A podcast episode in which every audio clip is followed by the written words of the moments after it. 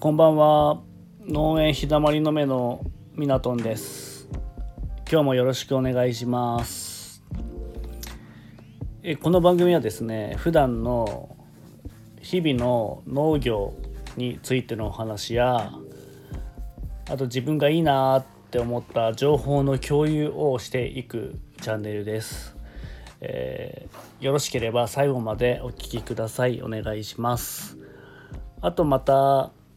皆さんからたくさんのいいねいただいてありがとうございます。えこれからも自分自身も勉強しながら続けていけたらなというふうに思っておりますので、え何か気になることや、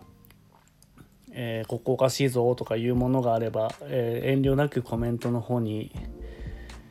応募していただければありがたいです。で今日のテーマですね、えー、農業の肥料についてお話ししていきたいと思うんですけども、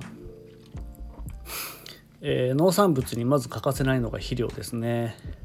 えー、肥料要は人間で言うと、えー、ご飯のようなものです、えー、人間もご飯を食べないと生きていけない。農作物も当然肥料がないと生きていけません。でも肥料がなくても無肥料で、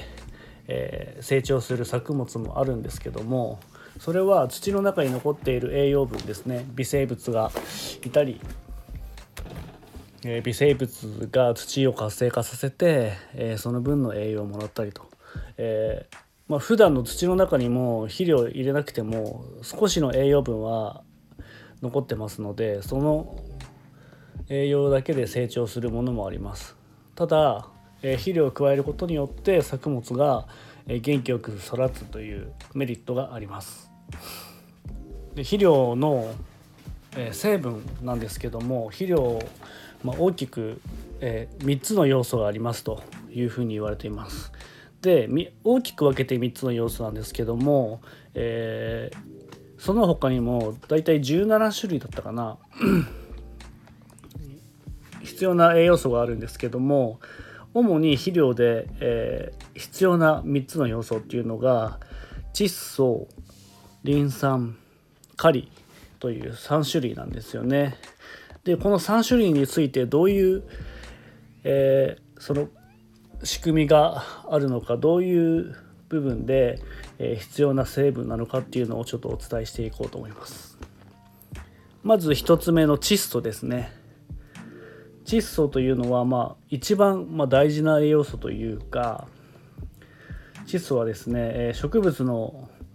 えー、まあ、体を作るものというふうな形で覚えていただければいいんですけども、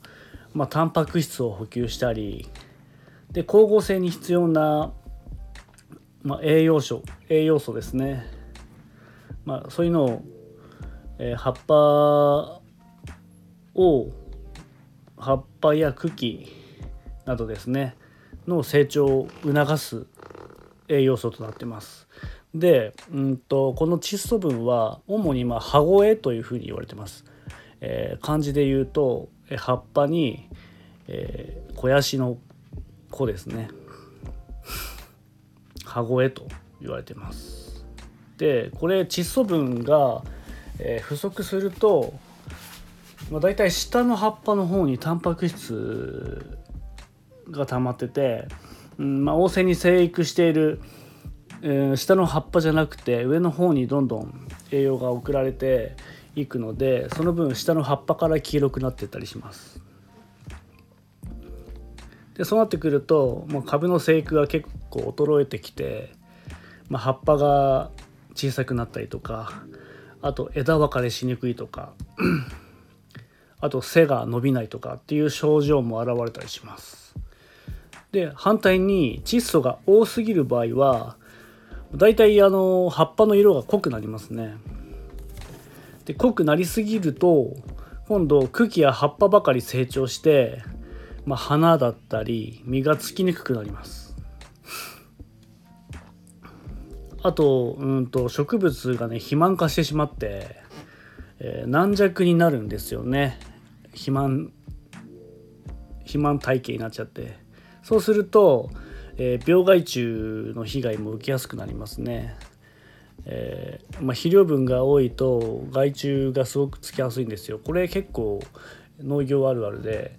うん何の作物でも結構言えることですね。というのが、まあ、一応窒素の役割となります。で次2番目リン酸ですね。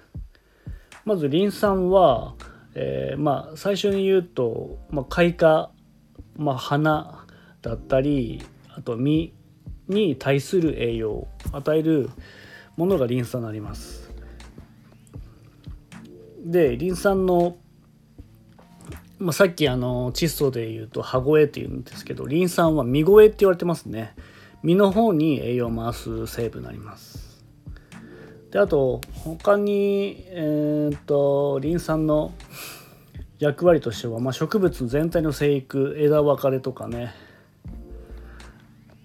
あと根っこをね伸ばす役割もあったりしますでうんとリン酸分が今度不足になると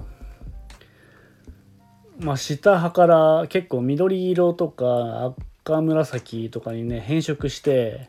株の生育が衰えてきます。で開花だったり、えー、実の方に実であれば成熟が遅れてったりで当然そうなってくると収穫量も減っちゃうんですよね。またあとちゃんとできなきゃいけない実に対して、うん、ちゃんと生育しないので品質が低下したりします。で反対にリン酸が今度多い場合ですね。多い場合は、まあ、直接的なあんまり症状っていうのは現れにくいんですけど土壌の病害が起こりやすくなりますね。土壌というのは土ですね土畑そこに対する病気が大きくなりますこれが2番目のリン酸の役割ですね。で、3番目のカリですねカリ。これカリは今度根っこの方の栄養分に大きな役割を果たす成分です。でこれは、うん、根越と言います。根っこのための肥やし。これがカリです。で植物内では水に溶けるカリウムイオンの形で存在しているんですねこれ。で葉っぱで作られた炭水化物を根に送って根の発育を促したりあと植物体を丈夫にする役割ですねそうすると病気や寒さなどに対する抵抗力が高まるという働きがあるんです。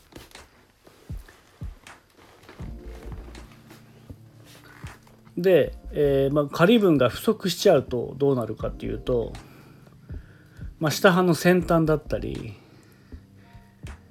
えー、葉っぱこれも葉っぱが黄色くなって葉が枯れ始めたりとかですね。で当然実の品質も低下すると。根っこって大事なんですよね農業。分野では。あの下の根っこが自分の根本になるんでそこから栄養を吸収するわけですから当然根っこも大事になってきます。で今度逆にあの狩りが過剰な場合ですねこれもリン酸と一緒であのなかなか症状は現れにくくなるんですけどなんかマグネシウムが吸収されにくくなると言われてます。